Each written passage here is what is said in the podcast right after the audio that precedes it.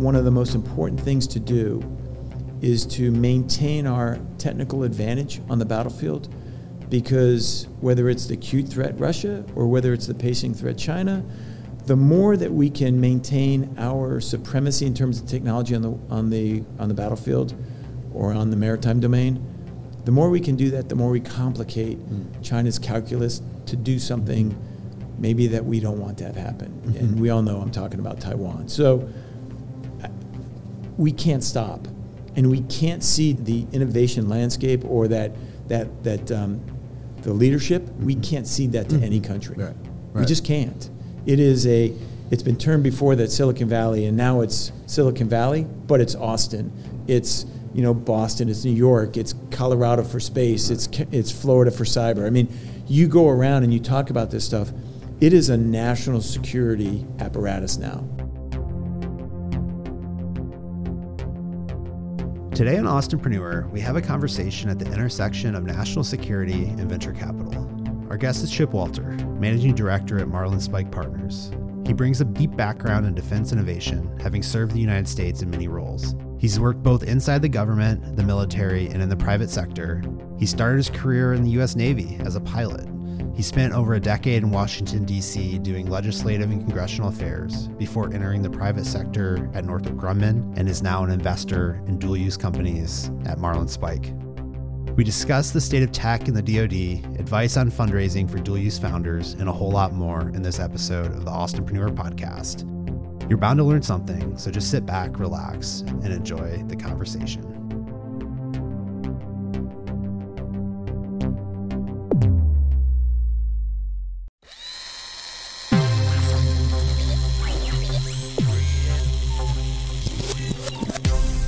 Welcome to Austinpreneur, our show about the stories that made Austin, Texas a global hub for startups. The show is produced by Capital Factory and hosted by me, Nick Spiller. As a reminder, by joining Capital Factory, you can plug into the ecosystem where the stories on this show were set. Learn more about us at capitalfactory.com.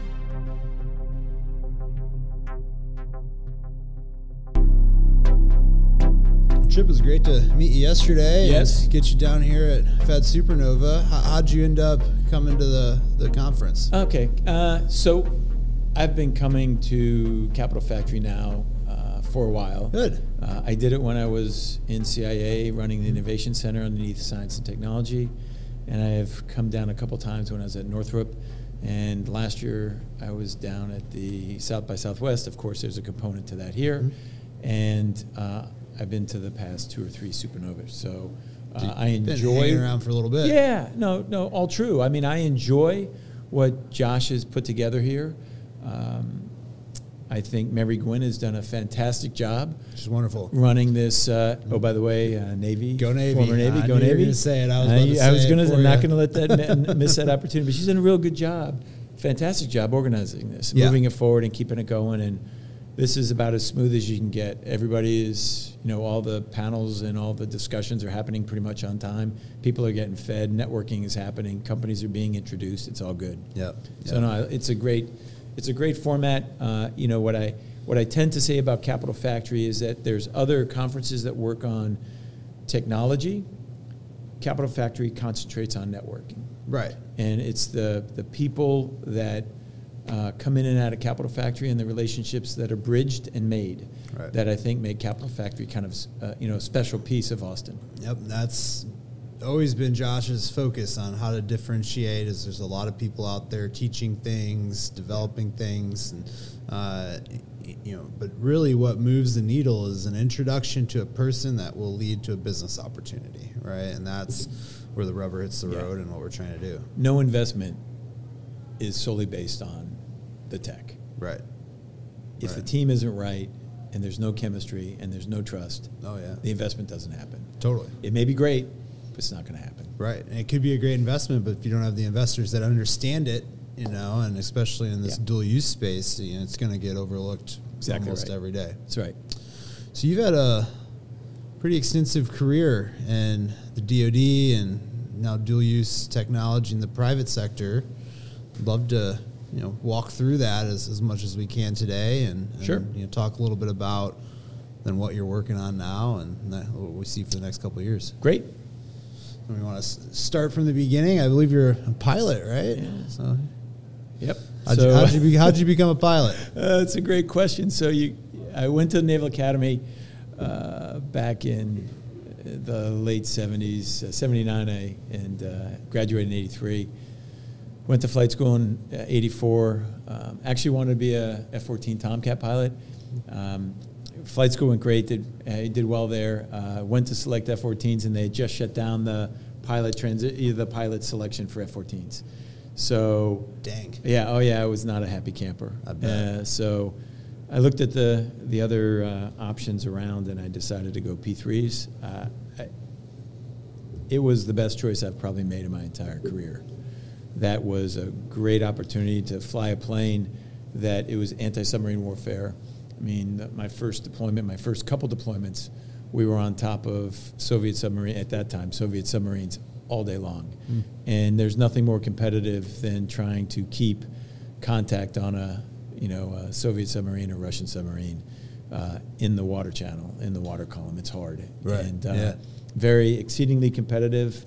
Loved it, uh, and I was in the community for, you know, over 20 years. at command, major command, and what was interesting about it after, you know, the later end of my career, I ended up doing a fair amount of legislative affairs. I was on Navy's legislative legislative affairs team. I was at um, Joint Staff Legislative Affairs team, where I ran confirmations for the Senate.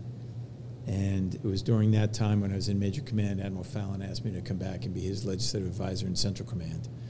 Um, I agreed to do that out of Sicily, left Sicily a little bit earlier, CTF 67, and came back and joined CENTCOM. Um, after Admiral Fallon retired, General Petraeus came in, and I worked with General Petraeus in Central Command, and then he went to Afghanistan after General McChrystal, and I followed him. I didn't follow him there. Was, you know, he asked me to go, so I went to Afghanistan for a year with him. We got him confirmed for CIA. After he arrived at CIA, I was asked to be the legislative affairs advisor there. So I ran legislative affairs for CIA for about a year and a half, two years, with first through Petraeus and then through Director Brennan. When General Petraeus left and went to KKR, I stayed in the agency. I really enjoyed the mission. I really enjoyed the people. I really enjoyed the focus of national security from the intelligence perspective. I stayed and went into science and technology and ended up uh, a year later running their innovation center. That innovation center is kind of interesting because that runs the relationship or, or um, is the executive agent for the intelligence community, in particular CIA's relationship with a company called In-Q-Tel. Right. So In-Q-Tel, as I think you're aware, is one of those rare pearls or gems Really is. that is out there, and that is for the people that don't know in the audience. It is a it is a not-for-profit 501c3, truly independent. It was stood up by CIA in 1999. It acts as a venture arm for the intelligence community. They are prolific investors. They are fantastic. They know what they're doing. They have a great um, development and process and the ability to help companies understand the intelligence community and a little bit broader on the U.S. government. Yep. So I did that for five and a half years. And after that, I put my resume out. I, I actually thought it was time for a refresh in the in, Innovation Center because I'd been there almost twice as long as anybody else had been. And uh, I thought it was time for a refresh. So I put my resume out, and Northrop Grumman asked me to stand up there or to, I would say, maybe restart their uh, venture and partnership program. Did that for three years, and during at the end of that three years, uh, I ended up uh, talking with Marlinspike Capital at the time, Mhm. and a investor called Mislav Talusik is now Marlinspike Partners CIO, and we did a lot of due diligence and comparative, you know, notes and hey, how does that company look? What do you think about that company? And we hit it off, and um, Neil Keegan kicked off Marlinspike Partners, uh, I guess two years ago, Mhm. and um, asked me to join, and I did last June. Hmm. Hmm. So It's an interesting story. I mean, I would never have crafted this path before, you know, when I'm sitting there, you know, flying a P3 as a lieutenant, that, oh, Right. I'm going to be in a venture capital firm Right. at the end of my, you know, after Right. the government time is over. I never would have thought that. May not have ever if, he uh, became an F fourteen pilot. Yeah, but I probably wouldn't have happened. You know? So, yeah, I mean, right. That's right. Yeah. You know, things have a way of working out. You know, one door, one. It's never a door closes. It's always another one opens. Right. And you can't look at it like that. You got to look at it that hey, hey, here's another open door. Right, Um, and it's really they're not your doors, you know, and, and you can walk Yeah. through them and access them, but it's, it's there's a little bit out of your control at all times. yeah. I like to say that with anything, there's timing, luck, and talent. Yep, So those three things guide people's careers, or you know, yep, And so, you know, if you have the right timing, things tend to work out for you. At this stage of your career, my career, you know, different, you know, Aaron's career, I mean, it's the talent's probably there. And now you just maybe have to have a little bit of luck, a spark, an opportunity, and then make the most of it. and be open to it. Yeah, be you open know. to it, right? So, thinking back on your days as a pilot in Navy, you know, what were some of the skills or mentalities you picked up that have helped you here in these these you know more senior roles, whether it be at Marlinspike or any of these other groups? Good question. I'd say it's, I'd say the answer is probably twofold. The first thing is the P3 is a team. There are 12 people on the you know in the plane. We're all working together, whether it's communications, navigations, tracking the sub. Doesn't matter. We're all working together. Whether you're the ordnanceman dropping the sonobuoys for us, the observer looking out to see if he sees anything. So I would tell you that the formation of the air crew in the P3 led to my foundational leadership capabilities. Um, so that's one thing. The other thing I would say is that when you're a young pilot and you're you're asked to do some things, the ability just to adapt on the fly and not look at it and say why not, but more of how can I? Hmm. And I think that is very applicable to the venture capital world, where if you look at everything and you think of everything as a is too hard or you can't do it, you've never seen it, then you're not going to be successful. Yep. But there's paths to yes, and that was also through the legislative affairs side with how do you get to yes on some of this stuff? Mm-hmm. And that is what I think helps us in the Marlinspike team, if you will, move forward and, and really take a, a good, solid look at companies and not make some, oh, that doesn't fit. We really dig in on the companies to see what's going on. And all that goes back to those, for me, it goes back to those foundational time in the Navy of seeing a lot of things, reacting to different things, looking for a path forward, not for a path to disengage. Right. So just having to go for it. having to go You forward. know, yeah. I think of it, investing in startups. I hear a lot of people. I'm not really saying professional investors say this, but when people evaluate startups, is like, oh, they're unlikely to be successful, right? And oh, it's it's not you know don't invest in that. They're- that's likely to fail. I, I, what I've found is really it's about being part of the unlikely that actually happens, right? And and that's being.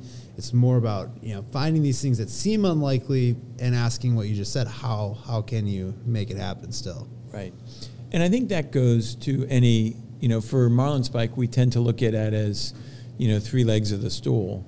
We look at the team, you know, what is the team? What is the, not only the leadership capability, but the intellectual capital that's on the team? What are the advisors? Mm-hmm. You know, that, you know, what brings the special sauce from the people component of that company?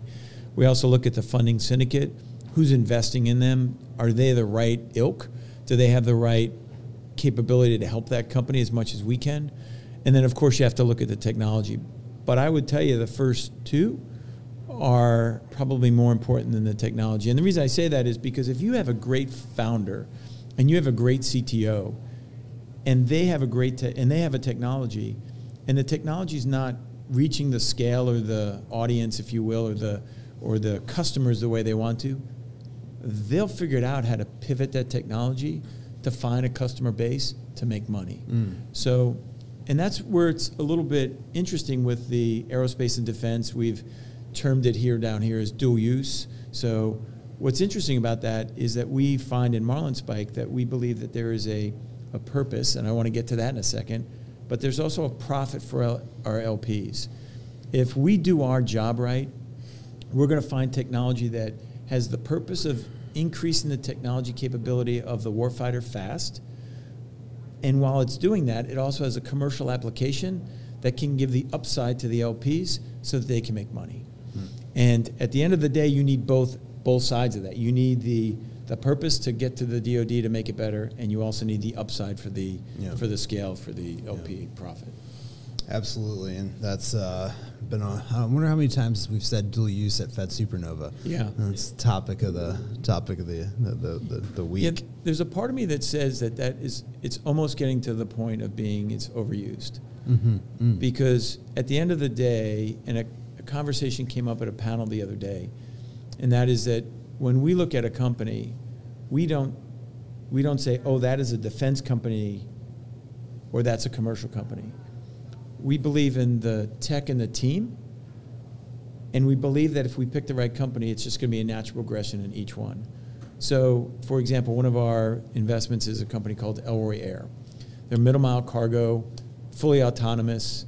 Think about that for a second. So you have it can carry, you know, 500 pounds, 300 miles, nobody involved. Think of you know bringing ammunition, water, medical supplies, blah, you name it, into a contested area where you don't have to worry about exposing pilots or a helicopter to the threat. Mm-hmm. Really mm-hmm. kind of cool. That's on the military side. You can say forward operating base to forward operating base. Think about ship to ship. You know, instead of launching a helicopter at two o'clock in the morning to get the part over to the carrier, from the carrier to the destroyer, you launch Elroy. How easy would that be? You know, Right. you don't have to necessarily change the course of the ship to get in the, you know, get into the wind. The Elroy's small enough; it just fits on the deck. Right. So that's kind of neat. So that's the, if you will, the you know dual use in my opinion. You know, from the defense side, the commercial side is they've already secured over three billion in memorandums of understanding and LOIs, letters of intent, and they also have pre-orders. So you have this defense that is growing and budding, and then you have this commercial side that's just waiting for it to happen. And are those transportation companies, or what's the use FedEx, case? that's a great thing. It's right, FedEx, it's right. Bristow Air, which does Get these semis off the highway. Yeah, well, well, for them it's it's it's middle mile, so Hmm. it, it's not going to take the the truck because the truck can carry so much more. Mm-hmm. It's going to take those things that absolutely need to get there fast, that can be into a you know something that holds. Yeah. 500 pounds and goes 300 miles. Got it. And the nice part is it's a hybrid electric, so it doesn't have to have electrification at the other end to recharge. You just give it a little bit of gas. Hmm. So that's that's a good example, in my opinion, of what a dual use company is. It it had commercial contract contracts and LOIs before it had an application to the military. So, you know, I, I, I think dual use is. I think what we should look at it is it's just aerospace and defense investing, mm-hmm. and just about there are so many needs that the military has. If you take a look at Heidi Shyu's 14 key points, okay, hypersonics, quantum, put that aside. A lot of the other stuff can be just about anything Right. and manipulated. Right. I mean, if you have encryption, yeah, that's great for fintech, but it's also good for DoD. Right, right. Yeah. Yeah, and you can see companies like Boeing and Lockheed at the ultimate maturity stage that, that are dual use companies. Uh, you know, well, Right. Boeing for sure. I'm not sure Yeah. about Lockheed, but I would tell you that they're more DoD focused. more DoD. Yeah, but I've DoD. you know you fly on Boeing flights and, Yeah, and, sure. you know the commercial airlines and that was all driven by the the DoD innovation, the tech they needed Right. back in the day. I'm curious about this uh, legislative affairs business. which looks like that was a big part of your career. Um, Yeah. What what what does a director of legislative affairs do? Um, I, you answer the phone. I hate to say it like that, but you, You answer listen. The, you answer the phone, and um, your what your job is is to, to the best of your ability, keep the Hill, Capitol Hill, House and Senate informed, because most of the time, if they're informed, the people that are in the military or in the Department of Defense, they have a good plan. Mhm. The plan's solid. It's normally what happens is problems happen when the transparency is not at the level it should be. So there's an interesting story or an interesting um, piece of uh, General Mattis's book, recent book, and he said he always had three index cards on his on his uh, nightstand, and they they were, what do I know, or what have I learned? Who have I told? Have I told them? And as a legislative affairs person, that was my job. What do I know? Who have I told? Have I told them? There is nothing worse than for a member to get a call from somebody or see it on the news before they had an inkling of that was going on. So, in a lot of cases, it's shaping the environment to allow that message to get up there in a very transparent, focused, and positive way, Mhm. and not reaction. Be proactive. Strategic communication. Strategic communication is what it is, and you know the story is that you know when you're in legislative, it's really how do you get to yes on Mhm. some of this stuff. It's not Mhm. how do I say no, because you'll lose that battle all day long. Um, so the idea here is to get them to be able to just say yes, and get, you know get them to support what you're doing, and that just it, it just takes time. It takes time. It takes trust. It takes communications, and you know that's that's the key to it. I Yeah. would say. Are there any particular, particularly memorable situations you found yourself in? We can can talk about here. There were several uh, memorable situations. I imagine. Uh, most of which I can't talk about. But one that was really interesting was in Afghanistan when we took, uh, at that time, the three amigos, Graham, Lieberman, and McCain, Senator McCain, Senator Lieberman, and Senator Graham, and, um, and actually Senator Landrieu at one point. And we walked them around Afghanistan. And so we'd fly, you know, a helicopter out to a fob, and then we'd walk at Forward Operating Base, and we'd walk around and see what the, you know, the, the conditions were. And several of those, we would walk right down the center of the, you know, I'm going to call it the little city market marketplace, and we'd go from a very military small Forward Operating Base that had maybe 100 people on it around sandbags, and you'd walk out, and then you'd walk right down the market, and you'd go to a school.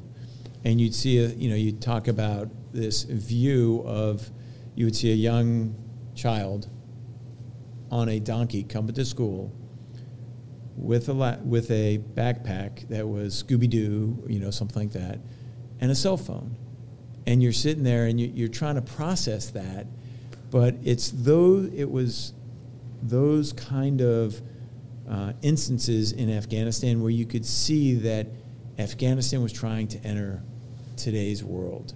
Mm. And we saw a lot of that. And that's what you got to see as a legislative, you know, advisor to the, you know, the commander. I would go out with the congressmen and the, you know, and the senators and see that. Mhm. And it was, and it was 2010, 2011. And it was really interesting from that perspective. You could see, and I know it's hard for the audience to understand, but you could actually, or not to, to believe, Mhm. that you could actually see some sort of semblance to what we would view reasonable happening. Mm. And clearly it was the Afghanistan's version of that. Mhm. Mhm. But it was it was really remarkable in a lot of ways. And it was you felt good about what you were doing when you would build a school and you would see the children in there, boys and girls in the school learning and it was you just hoped that that spark would catch. So Yeah. Wow. that for me was one of the more Wow. powerful times you know, in legislative affairs to see all the good that, you know, the United States of America, not just one, not the military, not the whole use of, you know, all avenues of power Right. come to come to work and try to help a country. Right. Now, Right. clearly, it, you know, it didn't work out as much as as well as we wanted More- it and more- ended the way we wanted. done, but yeah. there are, you know, um, that's why we are still the bright, shiny light on the hill. Yep. Yep. We try. We, Wow. we try. It's an amazing story. And so, love to talk a little bit more about In-Q-Tel, and it's par- Sure. particularly useful to our community and group that comes to, to Capital Factory. I guess what type of companies you know should be looking into In-Q-Tel, and, and you know what's what's y- y- you know special about working with them. So what I would say about you know In-Q-Tel, first off, I am a huge fan. I worked with them for five and a half years, and I saw over those five years a maturity uh, even then. So it was founded in you know 1999. I want to say I joined it in I think 2000, end of 2012, 2013. I think is when I started working with them in the Innovation Yeah. Center. Yeah. What they have is they are built to bring in technology. And because they were around for so long, they really understood what the intelligence community needed. And when you really understand the need, whether it's classified or unclassified, you can shape a discussion with any company to understand whether or not they could meet that need or that use case, as it's termed.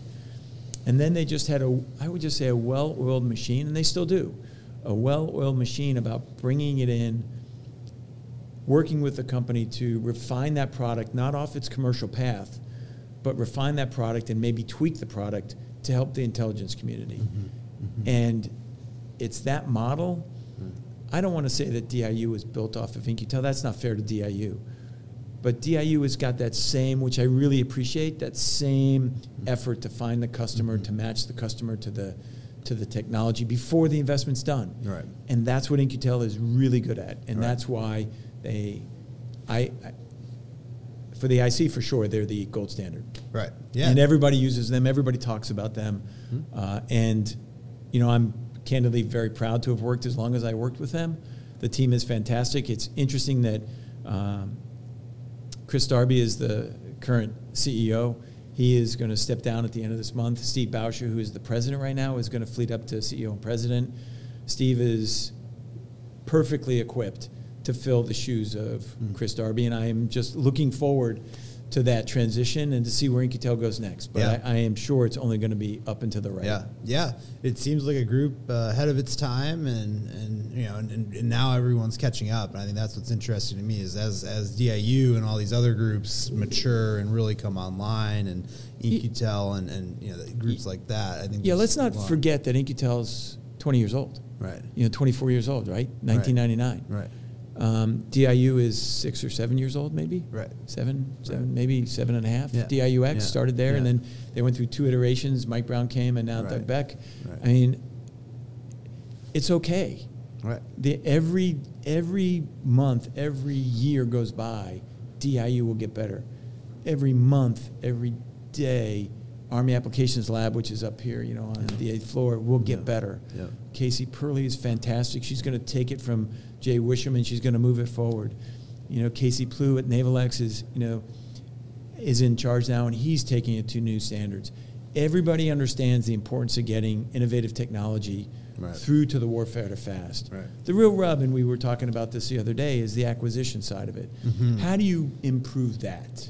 And that is something that is always on the on top of mind for me. Right. And are you up to speed on the legislation they're working on around DIU right now? In terms of the funding, the, the additional funding, funding yeah, yeah. Yep. Can you tell us anything about that? There's uh, been a couple other folks just mention it, bits and pieces. Yeah, I would say that I think the I think so. They're in conference right now, mm-hmm. so I think that that's probably going to have uh, be morphed around, you know, changed around a little bit during the conference process. It's expected, it's right. anticipated, it's that.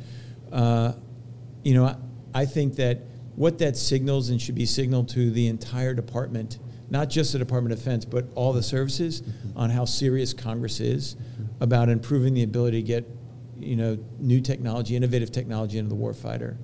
As I mentioned earlier when I was talking to Aaron, that probably the, in, in my opinion, that one of the most important things to do is to maintain our technical advantage on the battlefield because whether it's the acute threat Russia or whether it's the pacing threat China, the more that we can maintain our supremacy in terms of technology on the on the on the battlefield or on the maritime domain, the more we can do that, the more we complicate mm. China's calculus to do something maybe that we don't want to have happen. Mm-hmm. And we all know I'm talking about Taiwan. So we can't stop and we can't see the innovation landscape or that that that um, the leadership. Mm-hmm. We can't see that to mm-hmm. any country. Right. Right. We just can't. It is a.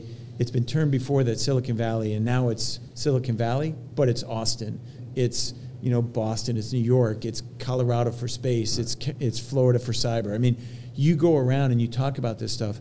It is a national security apparatus now. And we can't forget that. Right. And that's why you had CFIUS get beefed up. That's why you had FIRRMA. That's why everybody is interested in making sure that we protect that you know, I, I would almost say, per- you know, pearl.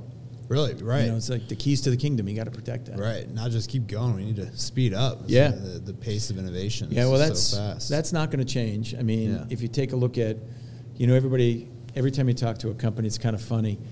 Every company has a forecasted revenue path that's a hockey stick. You know, there's been books written about the hockey. Hey, you're stick. right. I've never seen anyone Yeah. forecast. Yeah, nobody going down. nobody forecasts it going down. Everybody forecasts it going up. But the one thing you can see that is that is a fact is that you can see the pace of technology not abating. There's an interesting chart, and I would challenge, not challenge, ask our uh, audience to take a look at it. It was done by BlackRock. Uh, BlackRock. It was a chart that talked about acquisition in the silicon, uh, the um, the um, I guess just the chip manufacturing Yeah, process. semiconductors, yeah. Semiconductors. Thank you. And it started back, you know, with radio, and it goes all the way through to the iPhone, the iPad, Mhm. at all. And what you see is over that time, you see the time it takes to scale. In which case, most people are using it from the from the telephone to the radio to the TV, and what you see is the time in between each disruption is decreasing, and the time it takes to get to scale is decreasing. So what is happening is the technology is coming faster and it's being incorporated faster. So and that's not changing. So we have to think about that as a national security environment. How do we how do we not just catch the wave but ride the wave? Mm. Catching the wave is fine. I mean, we can go do LLM, you know, large language models all day long, gener- generative AI all day long. Great, but you got to maintain it. It's not just one and done. Yeah. It's one and what's next. Right. And I think that's what is that is what's important about our mission at Marlinspike, Right. and that is to not just you know catch the wave, but ride the wave, Right. and ride it to the next wave, to ride it to the next wave, Right. to keep that technology going. And I would submit that's what Capital Factory is doing too. They want to they want to foster and stir that pot and get that wave going and keep it moving. Absolutely. And this reminds me of one of my favorite books, The New New Thing. And that's about this idea of there's always the new thing everyone's talking about, but there's something beyond that we're not talking about, which we will be in, in short order, order. And it's how do you position yourself and open yourself up to that, to, to receive it and Yeah. engage with it. It's all about Jim Clark. Uh, he he founded uh, four unicorns in Silicon Valley um, in the 70s, 80s, and all of them he was uh, non-operational by the time they raised their Series A, and he just was real early stage, came in, and Yeah. Um, but yeah, it's how do you how do you stay ahead of the game? Well, I mean, I, it's hard. Yeah. It's hard. Hmm. Uh, in this case, you know, the ecosystem has to have a good process to evaluate. Mm-hmm. Uh, I do sometimes worry with the amount of SBIR money that's put out there that companies are not failing fast enough. Because uh, again, remember what I said: if you have the right founder, the founder will find a way. Mm-hmm. So if you keep on milking companies along with SBIR grants, they don't get the signal to pivot. So mm-hmm. there's a piece of me that says that although this money in the ecosystem is great, keep it going, but let's do it right and you know and really challenge those founders to have a product that is actually Mhm. functionally important not only to the commercial side but to DoD if they want to be that Mhm. aerospace and defense. My, my sense is as these programs mature, the pipeline will fill up, and you, you know, I think that's what I've been talking about with founders. Like now is the time to go apply for this stuff because these new programs, not a lot of people know about it. Yeah. And uh, but but yeah, there's there's a lot of companies getting SBIR funded. Some of them are you know. Um, we'll call them companies, but they're as early as yeah, they get, and still couple ideas, couple yeah. ideas. That's great.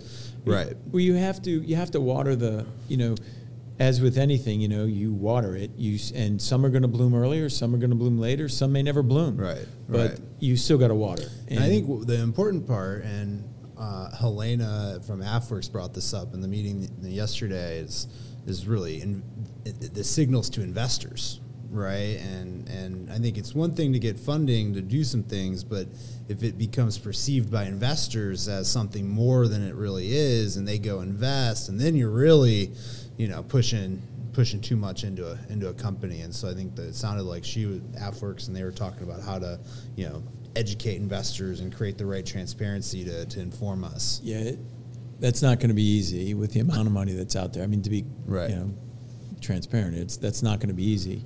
There are going to be companies that are going to continue to get SBIRS funding that have a good idea that just don't mature it right for some reason or another, uh, and maybe maturing it right is not the right way to say it. Maybe it's better said that the technology does not get the traction it needs with the customers, and it, it doesn't end up being an aerospace and defense company. Right. That yeah. So you've been evaluating these companies for a little bit now, but y- and, and now you're in the VC shoes. Yeah. And what skills and, and you know even just philosophies are, are you using as a VC that you developed while you're inside the DoD? Yeah. It's a great question. I, I, I think what what I try to do in my role as the managing director is to really try to understand the use case that I see for that technology because whether it was in you know in the Navy, if you will, whether it's with CIA, was with Northrop Grumman, you always have to come up with a problem set that you're trying to solve where the technology can actually help. Those those problem sets are really normally based on a use case. What do you need to fix? And so the way I tend to look at it from my perspective inside of our fund, each one of us, Neil Keegan is the CEO, Mislav Talusik is the CIO, we have a senior associate, we have a CF and a CFO. So we only have, it's a small team, five. Everybody has their lane they run in, and we are complementary where we don't overlap a lot, but we overlap a little. And so what my role in the fund is, is to take a look at it and how do I envision and where do I think DoD could best utilize that and what units and what areas can utilize it now and not necessarily grow into it. So that's where I use the networks and the the contacts that I have with the innovation like Case, you know, Casey Right. Perley, Dr. Casey Perley up in uh, Army Applications Lab or Casey Plu, as I mentioned, or DIU with, Right. um, you know, Ray Godberg and, you know, that kind of stuff. So Right. uh, it's a little bit more about networking there to make sure that on how it works.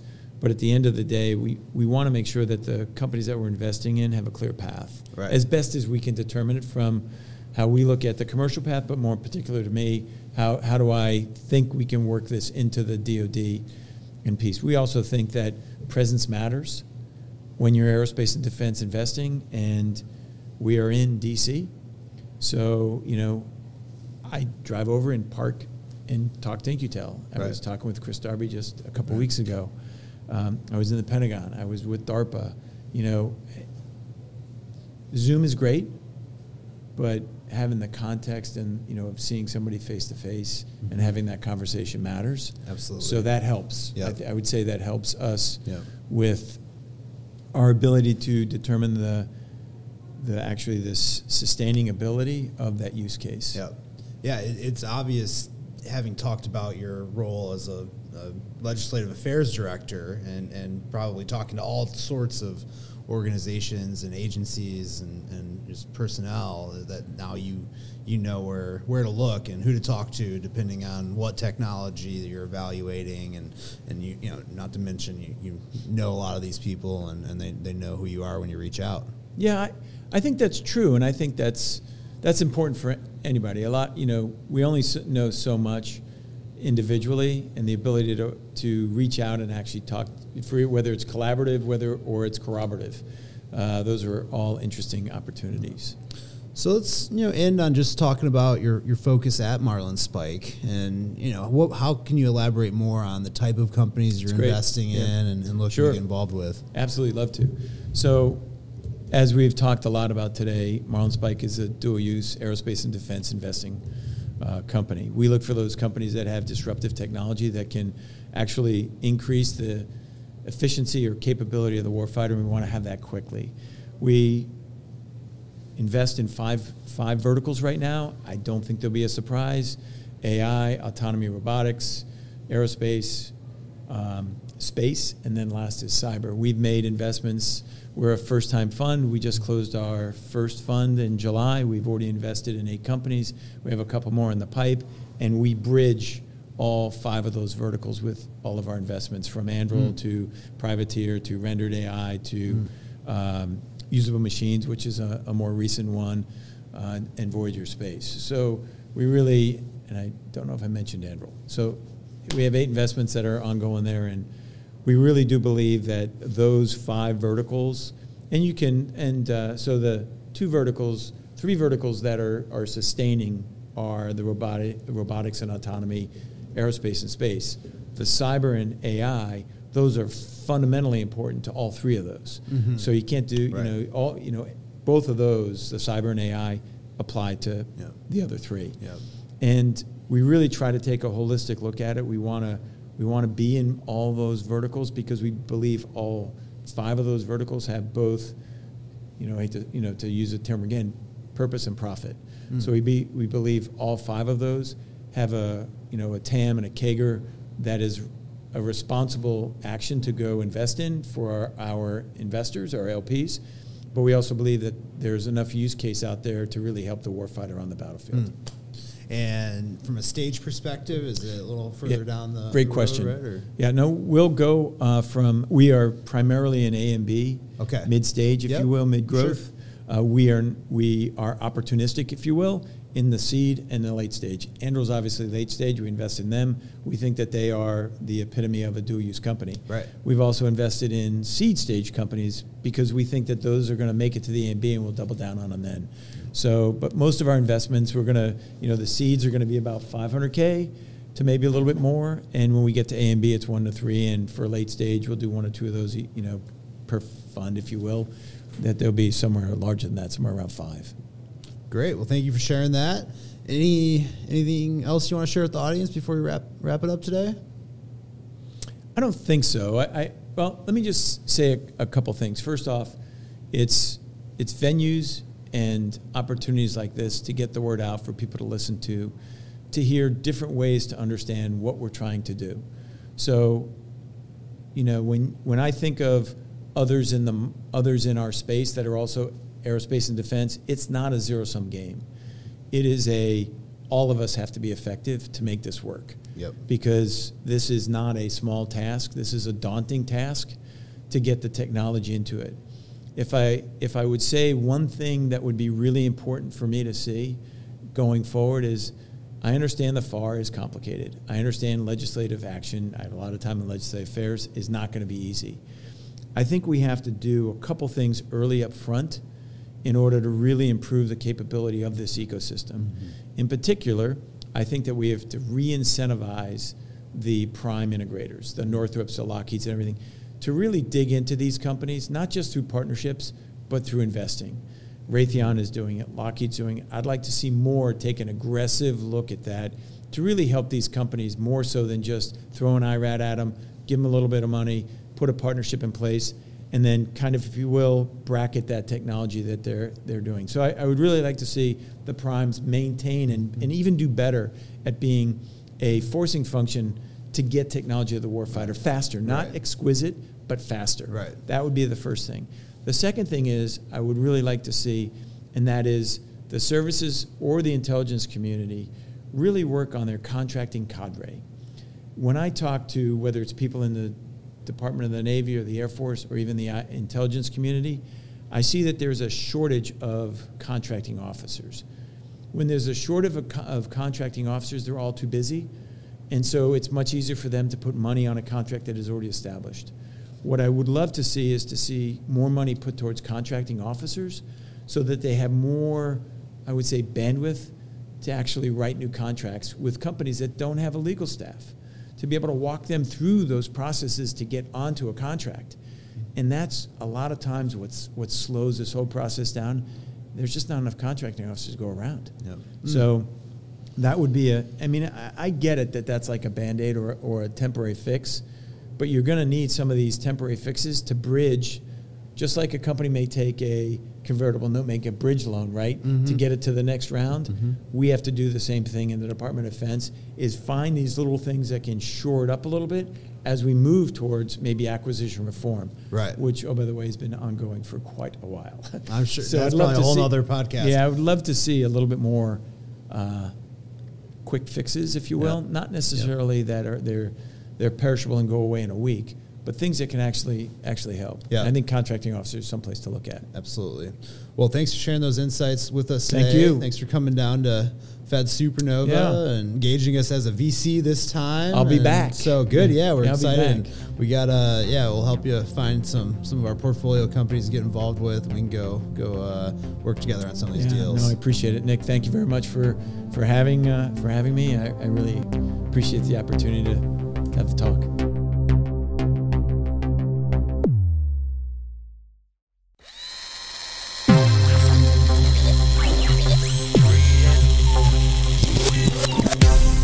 Thanks for listening to this episode of Austinpreneur. Don't forget to check out capitalfactory.com to learn more about us and join our community.